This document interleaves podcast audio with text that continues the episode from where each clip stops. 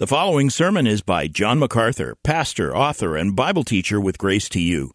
If you've never contacted Grace to You, we want to send you a free booklet by John titled Defeating Discontentment. It gives you seven practical principles that will help you face setbacks and difficult circumstances and experience contentment even when life turns upside down. Request your free booklet titled Defeating Discontentment by writing to defeating at gty.org. That's defeating at gty.org.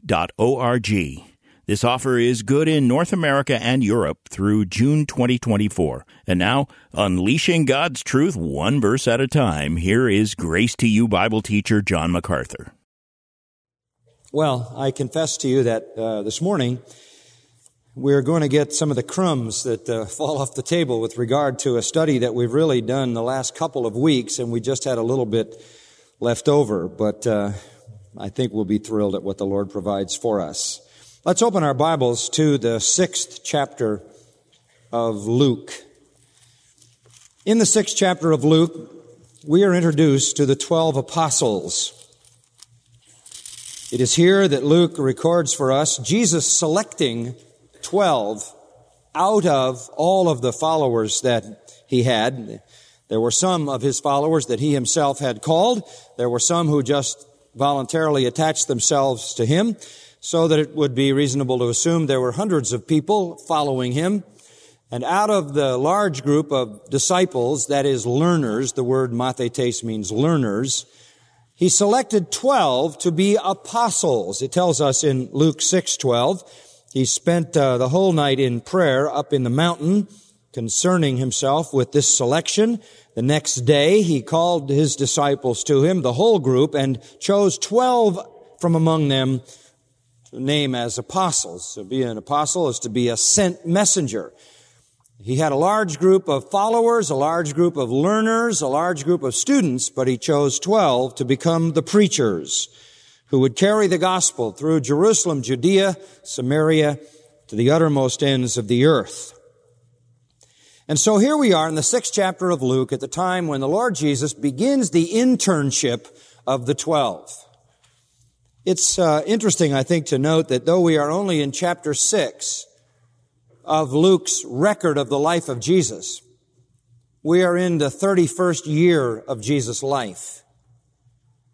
Only less than two years remain in his life to fill up the rest of this very long gospel record.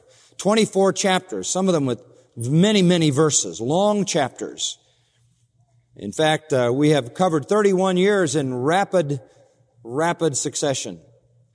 Looking at his birth, and then you have nearly 12 years of silence, one incident at the age of 12, then 18 years of silence, and then the beginning of his ministry about the age of 30. But here in chapter 6, something a little less than two years is left before his death. That two years will take up the rest of this gospel.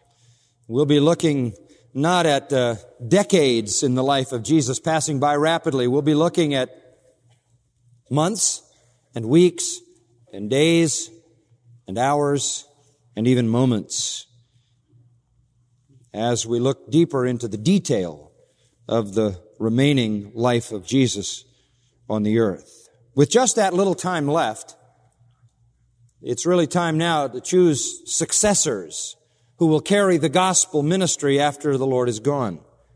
And so here we meet them in verses 14 through 16.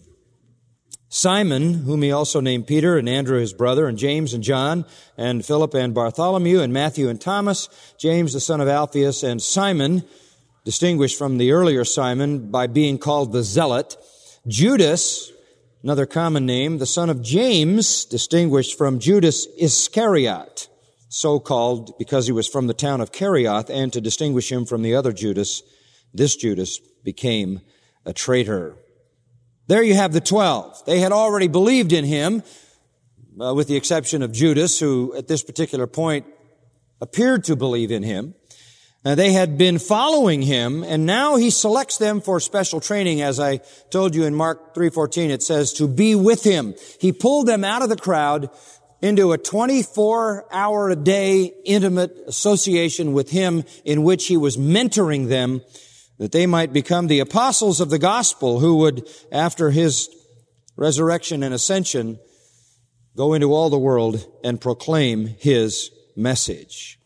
And I've been telling you they were common men. None of them is prominent. None of them is well known. None of them has any place in history whatsoever. They have no social prominence. They have no religious prominence.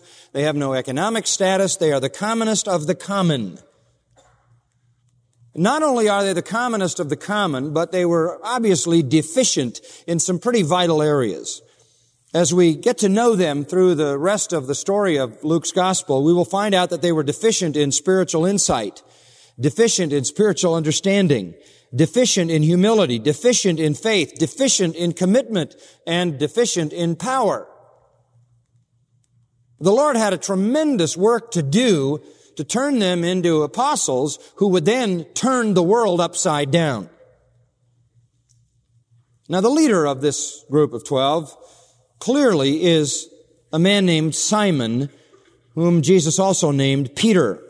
He is identified as the first, the protos, the prototype, the leading apostle in Matthew 10, 2. It's clear that he's the leader.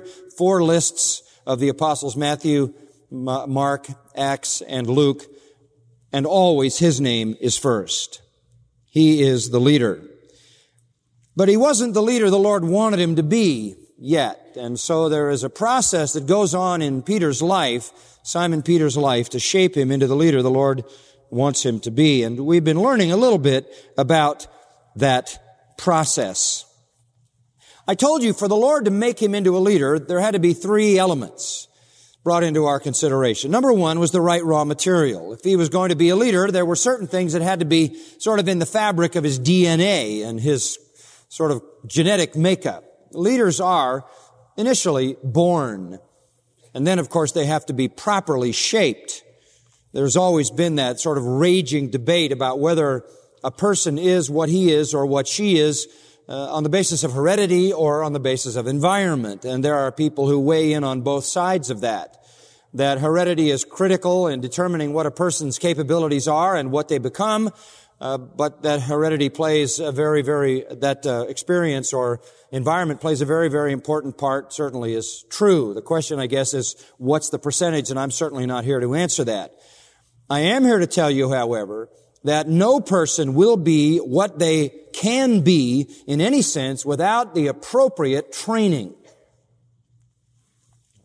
Read a couple of weeks ago an interesting um, comment.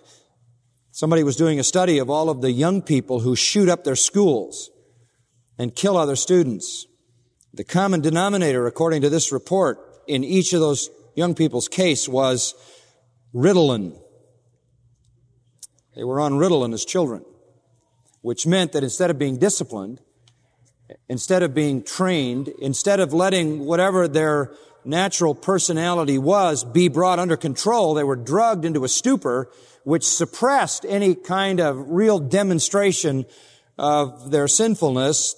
That never being dealt with, then they reach a point where you take them off the drugs and that which is inside explodes. Training is absolutely critical for anybody and everybody, and that's just to illustrate the point. Even leaders. Somebody can be born with all the necessary raw material for leadership, and Peter had that, but there had to be something more than that. He had the right raw material, inquisitiveness, uh, initiative, involvement, we mentioned those things. But he also needed the right experiences. And last week we looked at how the Lord brought into his life the necessary environment, the necessary experiences, dragged him through the kind of things in life that shape you. And through a, a number of experiences, Peter learned absolutely critical lessons for his future leadership. He learned, for example, through experience that God would speak through him, that he wasn't dependent upon a human message, but that he would be given the message from God. He learned through experience that God would use him for supernatural influence. He would be given the keys, as it were, to the kingdom. And all that means is that his life and message would have such an impact that he would be unlocking the kingdom of God so that men and women could go in. The greatest possible influence on the planet is to be used by God to open the door to eternal life. He would have that influence. He would also learn by experience that he would be vulnerable to Satan that Satan could fill his mouth just as soon as the Lord could. And he did. He learned uh, when he tried to tell Jesus not to go to the cross, and Jesus said to him, Get thee behind me, Satan, that his voice could be used for Satan's purposes if he didn't submit to the will of God. He had to learn that if you don't do the will of God and you don't do what the Lord wants done, then you are part and parcel to the plan of the enemy himself. He also fell victim to Satan at the time of his denial when Satan sifted him. He was vulnerable. He learned that. If he didn't fully submit to the Lord's plan and the Lord's purpose, he could be used by Satan. He also learned by experience that he was humanly weak and he couldn't trust his own resolve and he couldn't trust his own strength and he couldn't trust his own determination because he had said, you remember that he wouldn't deny the Lord. If everybody denied the Lord, he wouldn't deny the Lord. He wasn't like everybody else. He would never do that. He would die before he did that. And of course, he went right out and denied the Lord.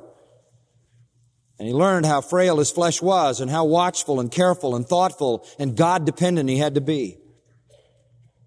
But he also learned that in spite of his tendency toward overstating his strength, in spite of his own real weakness, in spite of his availability to Satan, the Lord wanted to use him. And even after all his foibles and all his failures and all his defections, it was the Lord himself who met him there in John 21 by the shore of the Sea of Galilee and recommissioned him into the ministry and, and used him mightily from that point on.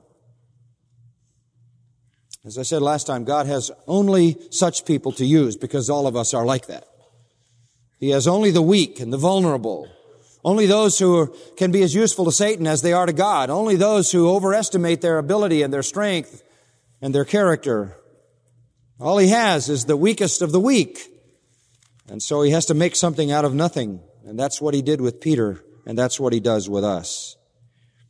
So you have to have the right raw material, we said, and you have to have the right experiences. The third element, you have to have the right character. This is, of course, absolutely critical. The simple truth is this, folks. Character does matter. We've had a long dialogue in our country over the last 10 years about character precipitated by a president with no character. That has thrown it in the face of our nation and the world and brought up the discussion about whether character matters. Well, it matters in leadership. It matters a lot. Simply understood, character causes people to respect you. And respect causes people to trust you. And trust causes people to follow you. Character makes leadership possible. It makes consistent leadership possible. Where you have no character, you can't really be the leader. All you can do is make the other people who have no character feel better about themselves. And that's what we've just lived through. A man called leader who just made bad people feel better about being bad. True leadership, in the purest sense, has character. And character produces respect, and respect produces trust, and trust produces followers. If you look at what makes up just natural, just human leadership. You're going to hear words like trustworthy, respectable, unselfish, humble, consistent, self-disciplined, self-controlled, courageous. And those are virtues that society recognizes belong to real leaders. And certainly they are a reflection of the Imago Dei. They are a reflection of the image of God in man. For all of those things are attributes of God and Christ. Christ is perfectly trustworthy, perfectly respectable, perfectly unselfish, perfectly humble. In his amazing humiliation, he demonstrated that perfectly consistent, perfectly self-disciplined, self-controlled, perfectly courageous and has perfect integrity, that is to say, absolute consistency with himself. So that all the truest and purest and highest and noblest attributes of mankind are simply reflections of the attributes of God demonstrated in Christ. So if one is to be a leader spiritually, then the objective is to bring people to Christ likeness. In order to bring people to Christ likeness, that is to manifest the same virtues that characterize Christ, one must therefore set an example of what those virtues are. That is why the standard for leadership in the church is so high. Whether you're reading about the standards for an elder or a deacon or any other leader in the church, or whether you're reading in 1 Timothy 6 about the characteristics of a man of God, the standards are high because the goal is high. The spiritual goal of all spiritual leadership is Christ likeness. If we want to lead people to be like Christ, who is trustworthy, respectable, unselfish, humble, loving, self-disciplined, self-controlled, courageous, holy, and all of that, if you want to lead people to be like that, you have to set the pattern, the example of that, like Paul who said, be followers of me as I am of Christ. And that's why the standard for virtue in leadership is so high, because the goal is that. And it goes beyond natural leadership. We, we applaud great natural leadership of character. I was reading a book this week that said, if you want to know the difference in what's happened in British society, ask yourself how a society goes from having as its hero Winston Churchill to having as its hero Princess Diana.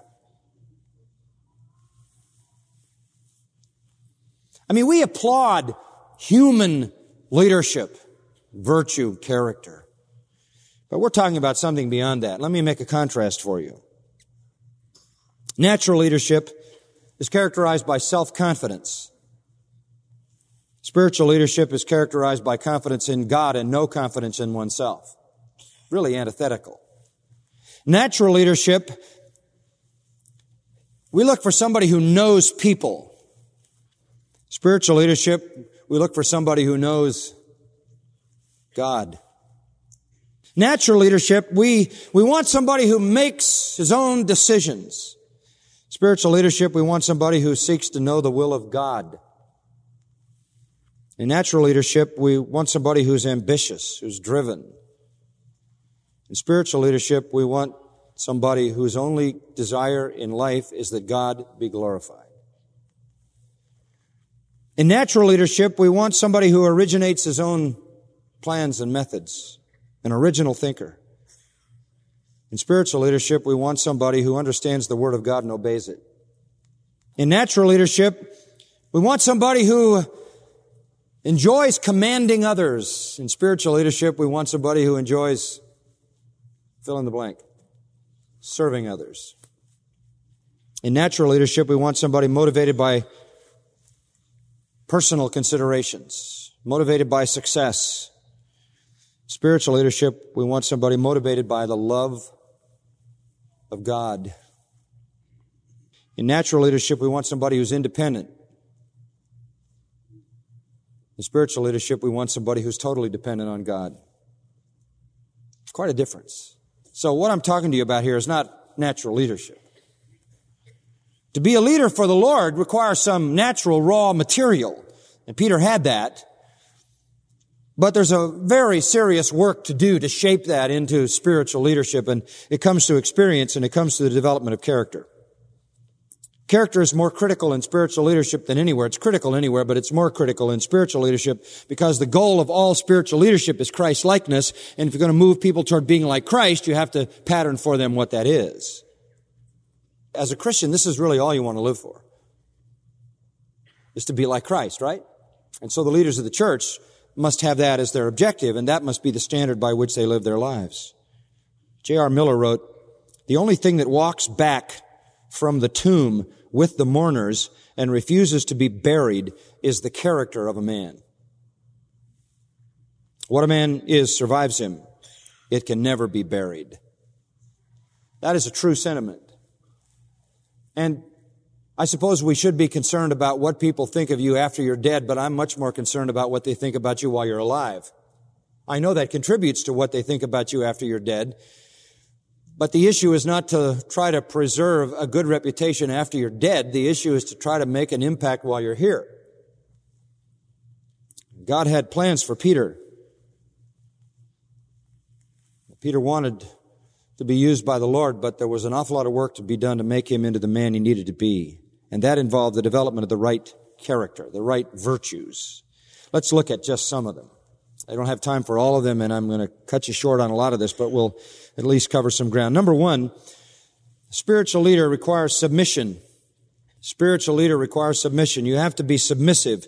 That's contrary to the world's definition. A natural leader needs to be dominant, predominant, dominating. In the spiritual realm, we need to learn submission because everything we do as spiritual leaders is a submission to God, to His Word, His plan, His Spirit, His purpose. Leaders tend to be confident. They tend to be overt. They tend to be eager. They tend to be aggressive. They tend to dominate. And Peter had that in him. He was just um, fast talking, fast acting, he was the guy, he was the man, he was in charge. He grabbed the bull by the horns, right, wrong, or indifferent. And Jesus had to teach him the lesson of submission. And he does it in an interesting way, I think. Go to Matthew 17. There are a number of ways in which Peter learned submission, but here is quite an interesting one. At the end of the 17th chapter of Matthew, we're going to have to move quickly to get through these. Verse 24 of Matthew 17. Matthew 17, 24. When they came to Capernaum, that's uh, the headquarters of Jesus' ministry in Galilee, also the hometown of Peter and Andrew, those who collected the two drachma tax, that's uh, two days' work, it's a substantial tax, some kind of a poll tax. Uh, they came to Capernaum, that was Peter's hometown, as well as the Lord's hometown. So they ran into the tax collector and uh, those who collected the two drachma tax came to Peter and said, Does your teacher not pay the two drachma tax? They're referring to Jesus. Does your teacher pay the, the, the tax? It's been levied by Rome. And he said, Yes. Yeah, he pays it. Which I think was a bit of a problem for Peter. They hated the Romans. They hated the Roman taxation system. It was bad enough for them to have to pay tax to the idolatrous pagan Romans, but to imagine the Lord of glory, the Son of God, paying tax to Rome was probably unthinkable to Peter. And so it may have been hard for him to admit that he, he had to say yes. When he came into the house there in Capernaum, Jesus spoke to him first, saying, What are you thinking, Simon? he called him Simon because his thoughts were not good. What are you, what are you thinking, Simon? I know what you're thinking. You just got back with converse, from the conversation with the tax guy. And what you're thinking is, uh, I'm not a, why should I be paying taxes? Why should Jesus be paying taxes? Why should I be paying taxes? We're not a part of the kingdom of Rome. We're not even a part of the kingdom of this world. He is my king. Jesus is my king. And, and I'm a, a son of the king. And I, I'm in a, a heavenly kingdom that's not of this world. And why should I be paying taxes? I, of course, every Jew who was at all patriotic, loathed the idea of paying taxes anyway. And now that Peter had been promoted to the kingdom of God and had the Lord Jesus, the Messiah, as his king, it was even more unthinkable to him that he should pay tax to Rome. And so Jesus picks up on his mental state and says to him, what, what do you think, Simon? Rhetorically, knew exactly what he was thinking because the, the question indicates he knew what he was thinking. From whom do the uh, kings of the earth collect customs or poll tax? From their sons or from strangers. And upon his saying, from strangers, Jesus said to him, consequently, the sons are exempt. Jesus says, uh, do the king's kids pay tax? No. No. It's not fair. It's not equitable. But the, the children of the, the king don't pay tax. The, the, all the rest of us pay tax. Strangers pay tax, not the king's family. And isn't it true that the sons are exempt? It is true. And that's, and uh, that's sort of maybe Peter's thinking, yeah, he's thinking like I'm thinking.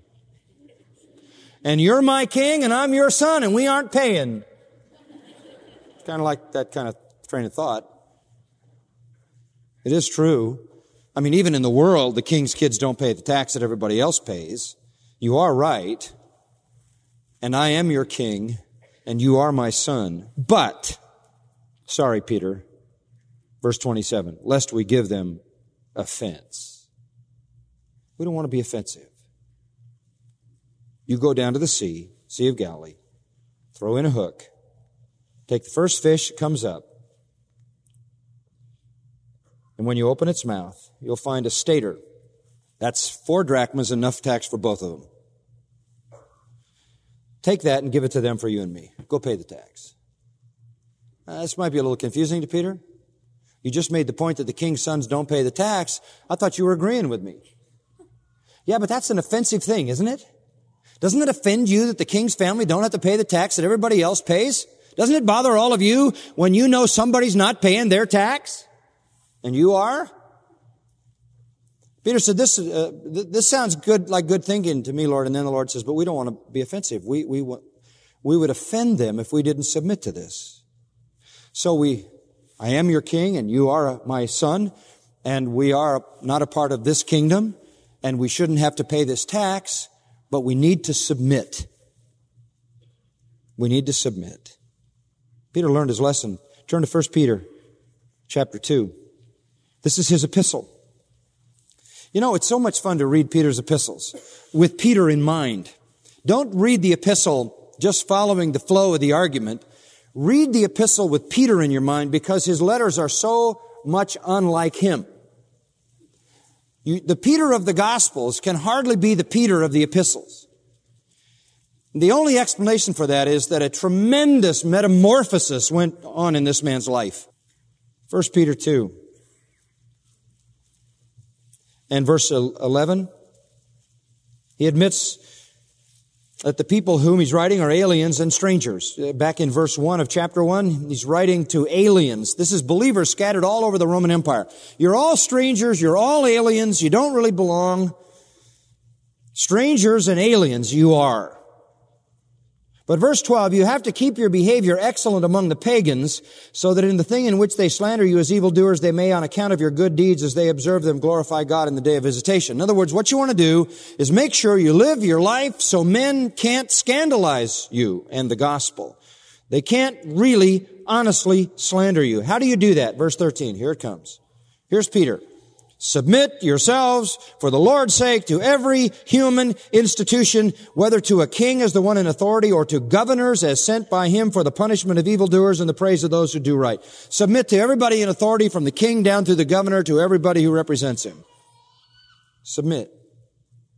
Submit. Pay your tax. Do what's right. And we conclude that Peter learned submission. And when you do this, Verse 15, such is the will of God that by doing right you will silence the ignorance of foolish men. You'll shut the mouths of the critics. You are free men in one sense, verse 16, but don't use that freedom as a covering for evil. Use it as bond slaves of God. You are free. You're free from human laws and human kingdoms in one sense, but don't use that as a way to cover up your greed. You don't want to pay your taxes because you don't want to part with the money. Do what's right to honor God. Honor all men, verse 17. Love the brotherhood, sure. Fear God, yes, but also honor the king. He even says in verse 18, servants are to be submissive to their masters. Hard for a leader. Naturally dominant, naturally forceful, naturally aggressive, naturally out front, on top, calling the shots to submit himself. That is very hard to do. Particularly to government. I can even identify with that. I can tell you how wearying it is to deal with zoning issues. And sometimes you just want to steamroll the process and say, I don't think you get the picture here. We're moving, folks. But sometimes you can't. And you submit. And you know that God affects his purposes in that submission. But a true leader is one who has learned to submit even to the most unlikely authority, and that is the pagan secular authority. If you can learn to submit there, you can learn to submit to that which is from God. Second, Peter had to learn restraint. It's an element of leadership that leaders have anger. I don't know if you read anything about leadership, but from time to time I read that. One of the big problems among leaders in America today is anger. There is a, very, very wide uh, and far reaching movement today called anger management. anger management. What a wacky phrase that is. But that's what they're doing, going around and dealing mostly with CEOs and people in high positions of leadership because they're angry all the time. And what makes them angry is bureaucracies, government intervention, government laws, taxation, OSHA, zoning regulations, human resource problems, political correctness. Leaders tend to be pioneer types. They, they tend to be, uh, uh, this is my vision, this is my dream, and here I go. And they just hit wall after wall after wall after wall with all the complexities of modern life and generates tremendous amount of anger. Can't fire anybody, you can't tell the truth about anybody, you can't tell anybody about anything that's wrong with anybody. You've got all these other things to deal with, and in the middle of all of this melee, you can't where, get where you're going to go, and the frustration gets higher and higher and higher, and so you got some guy coming in to teach about anger management. Everybody in the room is mad, and when the seminar's over, they're now mad at the guy who taught anger management. Never have him back again. He doesn't understand the issues. That's why marriages break up. They go home, they're just as mad when they talk to their wife as they are at the office kind of goes with being a leader that you, you, you just are not easily thwarted. You're not easily restrained until you get to the goal. Anger plays a part. And that was true with Peter, John 18. Here comes the, say, 500 people, including the Roman soldiers, take Jesus. Remember, we, we covered that last time. They come into the garden as John records it, and they're going to take Jesus captive, and Peter gets angry at the thought of that, pulls out his sword, and starts into the crowd. First guy in line is named Malchus, servant of the high priest, takes a swing at his head, misses his head, he ducks, he loses an ear.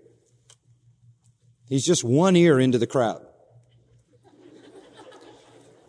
This is not rational. This is 500 people, and many of them are Roman soldiers armed to the teeth who are skilled fighters. The Lord reaches over and gives Malchus an ear. You would think that would have created some conversation among the people. Apparently it didn't. They were so resolute. And the Lord says, Put your sword away, Peter. This is not how you deal with these things. You live by the sword, you'll die by it. Put it away. This is not the plan. Peter lost his temper at that point. He was so angry at what was going to happen that he went into irrational conduct. He needed to learn to, to restrain himself. He did. 1 Peter 2 again, verse 21. Christ suffered. He's looking at the cross and Christ suffering. Middle of the verse, Christ suffered for you, leaving you an example for you to follow in his steps. Sometimes we have to suffer. Sometimes we have to be taken captive. Sometimes we have to be put in prison. Sometimes we have to be executed. And he says in the case of Christ, he set an example because he was suffering, though verse 22, he committed no sin, nor was any deceit found in his mouth. And he's borrowing words from Isaiah 53. He was innocent. Sometimes you're not guilty of anything, but you're being vilified. And you're being thwarted. And you're being hindered. And maybe you're being imprisoned, and maybe you're being tortured, persecuted. Well, so was Jesus. And verse 23, and while being reviled, ridiculed, mocked, he did not revile in return. While suffering, he uttered no threats. He didn't pull out a sword. He didn't call a legion from heaven.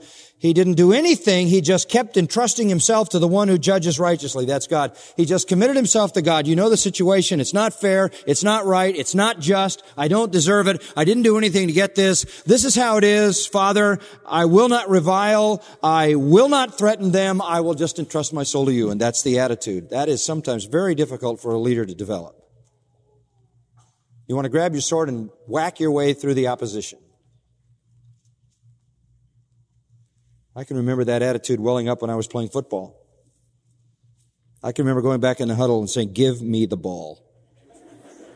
Give me the ball. We were being thwarted. And I wanted the ball. And sometimes I got it and accomplished nothing. But that kind of an attitude needs to be broken to one that says, I, I will not lash back. I will just commit myself to God who's in charge of everything. Peter learned submission and he learned restraint. Thirdly, he had to learn humility.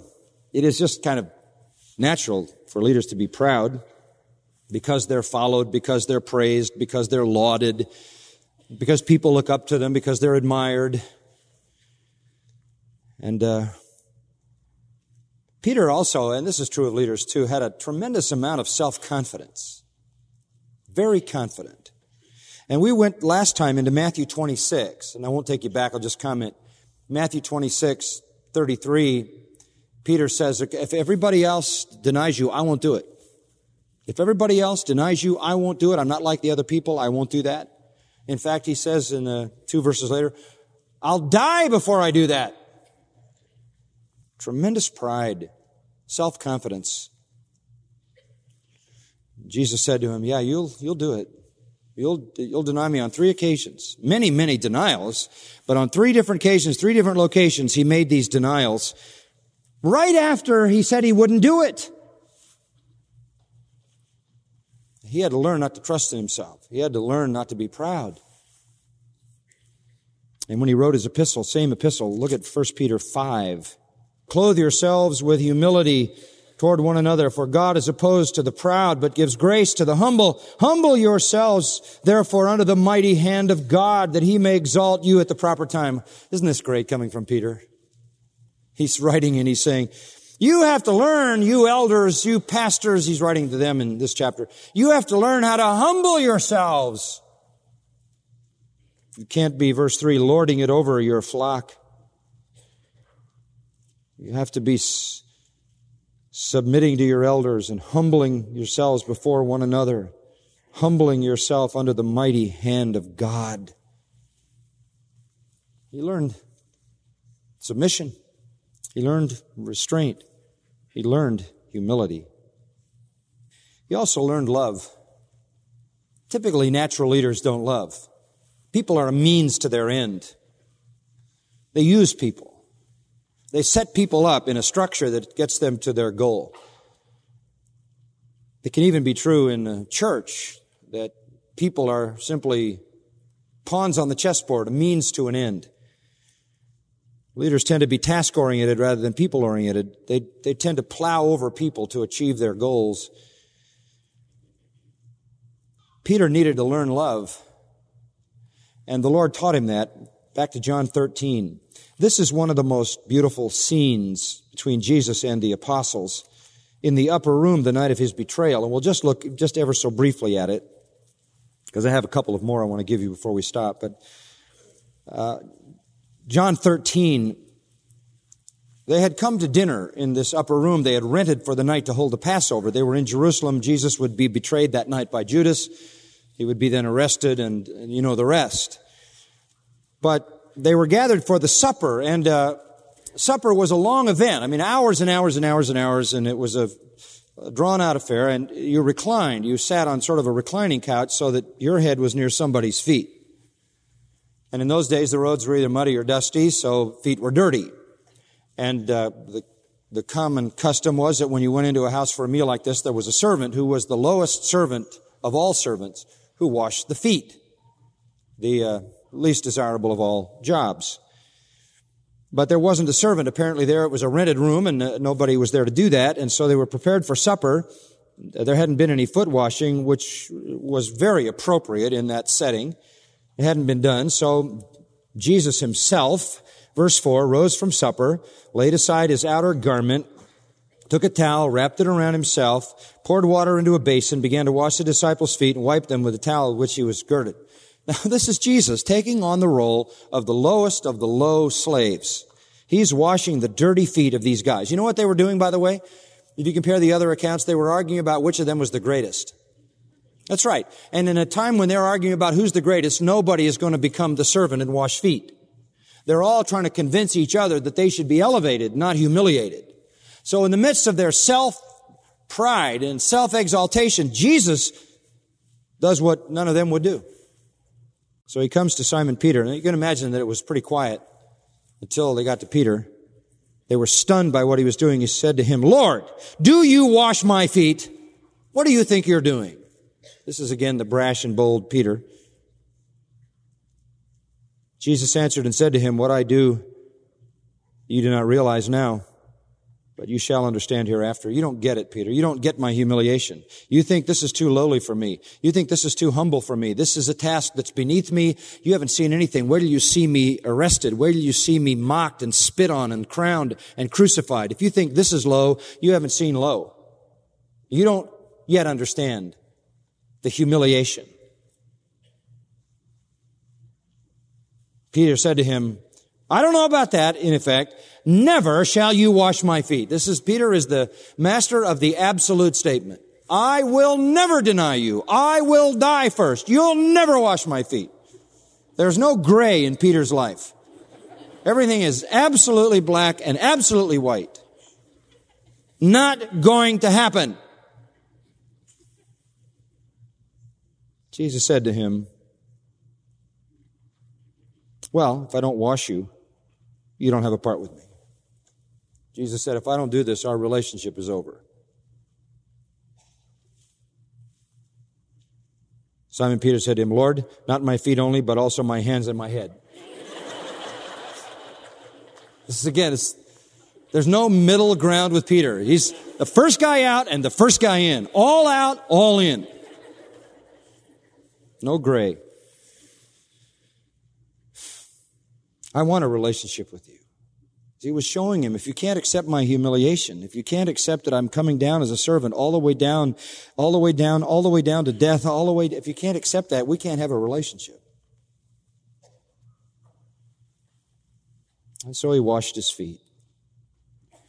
And he said, he who has bathed needs only to wash his feet, but is completely clean, and you're clean, but not all of you. He says, you know, this is sort of a spiritual symbol here. You've taken your bath for the day. I'm just cleaning your feet so we can eat. The same is true spiritually. You've been washed. You've been converted and saved, but you need this daily foot washing that I want to give to you. Now to show the application here, go to verse 34 and 35. So Jesus washed all their feet, including Peter's. And he says this. In the meantime, Judas has been revealed. Jesus has identified Judas. Judas has left, filled with Satan, gone out to betray Jesus. Verse 34, Jesus says to the twelve, now eleven, a new commandment I give to you, that you love one another, even as I have loved you, that you also love one another. What were they doing? What were they arguing about? Which of them was the greatest? They were arguing about who was the best, who was the top. Selfish, selfish, selfish. He says, look, you've got to stop this and love each other even as I have loved you, that you also love one another. How had he loved them? Wash their feet. You love by going all the way down and humbling yourself, sacrificing yourself to meet a need at the lowest level. You gotta love each other. You can't be fighting each other for prominence. You have to love each other. It's hard for leaders to wash the feet of those who are perceivably below them. But he said in verse 35, if you do this, people will know you're my disciples if you have this kind of love for one another. Did Peter learn to love? He did. In 1 Peter 4 8, he wrote, And above all things, have fervent love among yourselves, for love covers a multitude of sins. Here he is commanding his readers to love each other fervently. Ektenes in the Greek, stretch to the limit, love to the maximum of your capacity. It's not about emotion. It's not about feeling. It's not about being lovable. Jesus was loving men who were unlovable, fleshly, selfish, and he loved them anyway. And he's saying that's the way you need to love. Lead to, to love those with dirty feet and go right down and clean them. Peter learned that, and he told the aliens when he wrote the letter, the believers in the Roman world, to love each other. Another marvelous attribute that Peter needed to learn was compassion. Compassion. At the time of his denial, the Lord said to him, according to Luke 22, 31 and 32, the Lord said, um, you're going to deny me and all this, but he said, he said it in interesting terms as Luke records it. Satan desires to have you that he may sift you like wheat. What's going to happen is you're making all these claims and you're faithful and you'll die before you'll deny me. Well, I'm telling you, you'll deny me. Satan will get a hold of you and he'll shake you just like wheat is shaken to be purified to have the chaff blow away and the kernel fall to the bottom. You're going to get shaken. But I'm going to let it happen, he said so that you, when you come out of that, Luke 22, 32, can strengthen others, strengthen the brothers. What, what was this about? Well, leaders tend to be short on compassion, short on being comforters. They tend to be driven by the goals and driven by the objectives and driven through the process. They don't stop very long to care for the wounded as they go. Peter needed to learn something. The Lord could have said, I'm not going to let Satan do this to you, Peter. You're going to stay strong. But he didn't. He said, I'm going to let him do it. I'm going to let Satan shake you to the foundations of your life, sift you like wheat down to the nub. I'm going to let him shake you until there's nothing left but the reality of your faith. Your faith will not fail. He said, I promise you that because faith can't fail. It's a gift of God for eternity, saving faith. It won't fail, but I'll tell you, you're going to be shaken down to the nub. Why? So that when it's over, you can strengthen the brethren. What does that mean? That means for the rest of your life, you will have compassion on people who struggle. You'll have compassion on people who think they're stronger spiritually than they really are. You'll have compassion on people who struggle with temptation and fall into doubt and sin. Leaders need that. Need to be compassionate, tenderhearted, gracious, kind, comforting to those who struggle with sin. I hate to see self-righteous people brutalize somebody who falls into sin as if they themselves had no sin. Peter, you need to learn that even the best and the noblest can be crushed because you're going to be crushed. And this is going to give you compassion. A leader with compassion. He learned it. He learned it well. 1 Peter 5. Casting all your anxiety or all your care upon him, verse 7, because he cares for you. He says, Your enemy your adversary, verse 8, the devil prowls about like a roaring lion seeking someone to devour. He says, I understand it. I've been there, been there. I've been consumed, as it were, by that prowling lion. I, I've been there and I can only tell you, I understand and I'm just telling you, when you get there, cast all your care on him because he cares for you and resist that enemy firm in your faith. And I know something else that after you've gone through this temptation, after you've gone through this failure, after you've gone through this struggle, after you've suffered through this, I'll tell you what'll happen. The Lord himself, verse 10, will perfect, confirm, and strengthen and establish you. How does he know that? Been there. Been there. This is a leader who understands human weakness. This is a leader who's been to the bottom. This is a leader whose weaknesses have been thrown in his face and he understands what men and women go through. He's a, he's like our good high priest. He's been touched with the feelings of our infirmities. He knows what it is to be human. A spiritual leader like Peter had to be submissive, restrained, humble, loving, compassionate, and one more, courageous. In the end, you must have courage to be a spiritual leader because you're going to have opposition. True? Kingdom of darkness is set against the kingdom of light. Lies are set against the truth. Satan is set against God. The demons are set against the holy purposes of Christ. And so there's going to be difficulty when you go. Jesus said to Peter, you know, when you go now and feed my sheep and John 21, you go and shepherd my sheep and feed my lambs. I just want to tell you this, you're going to die. You've done what you wanted. You put your own coat on. You went where you wanted, but John 21, he says to him, you're going to go and somebody's going to tie you up and take you where you don't want to go and you're going to die. This is the death. You're going to die to glorify me. The price of preaching will be death for you, Peter. Martyrdom. Promises him that. John 21. So you're going to have to have courage. Well, Peter hadn't exhibited a lot of courage, had he? He denies Jesus in front of various groups of people. No courage there. But when you get into the book of Acts, something different has happened. Seriously. Acts 4, Peter and John come before the Sanhedrin, the Jewish ruling council. Sanhedrin says you're not to speak at all or teach in the name of Jesus. I think some of their grandchildren run the school system in America. You're not to speak or teach in the name of Jesus. It's forbidden. Acts 4:18. Peter said, along with John, Whether it is right in the sight of God to hearken unto you more than unto God, you judge. For we cannot but speak the things which we have seen and heard. Peter says, you, it's a very simple decision. You tell me, should we obey you or God?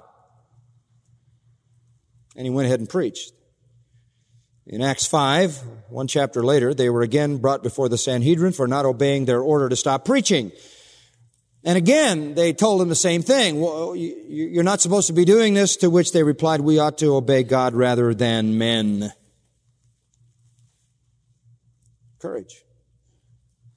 And the spiritual leader has to have that kind of courage. He's not a compromiser. He doesn't vacillate. He's characterized by courage. These are the character components that were necessary to make Peter the man God wanted him to be, to turn him from Simon into rock. Peter learned submission, restraint, humility, love, compassion, courage from the Lord himself and from the work of the Holy Spirit in his heart. And he did become a great leader. He was the one who made the move to replace Judas with Matthias in Acts 1. He was the spokesman of the church at Pentecost, as I told you last time. He, along with John, healed a lame man. He, along with John, as I said, defied the Sanhedrin. He dealt with the hypocrisy of Ananias and Sapphira in the church. He dealt with the problem of Simon the magician, healed Aeneas, raised Dorcas from the dead, took the gospel to the Jews, took the gospel to the Gentiles, wrote the two marvelous epistles, 1st and 2nd Peter, in which he repeated, as we've seen, the lessons that he had learned from the Lord about character. What a man he was. Perfect? No. Read Galatians 2. You know what he did in Galatians 2? Did a terrible thing. He acted like a hypocrite. I won't tell you the whole story. He acted hypocritically. He was eating with the Gentiles, having a big time up in Antioch, eating with the Gentiles, and some Judaizers showed up, some of the circumcision, and he stopped eating with the Gentiles to try to please the Judaizers. And Paul says in Galatians, I withstood him to the face. That's wrong, Peter. And Peter was confronted by Paul himself. What was interesting about that text in Galatians 2, 11 to 13 is it says that when Peter did it, everybody else did it too. Because he's the leader so crucial that leaders do what's right because they have followers. He wasn't perfect, but he responded to Paul's correction. We don't know why he did that, whether he was trying to be inoffensive, which was novel for him.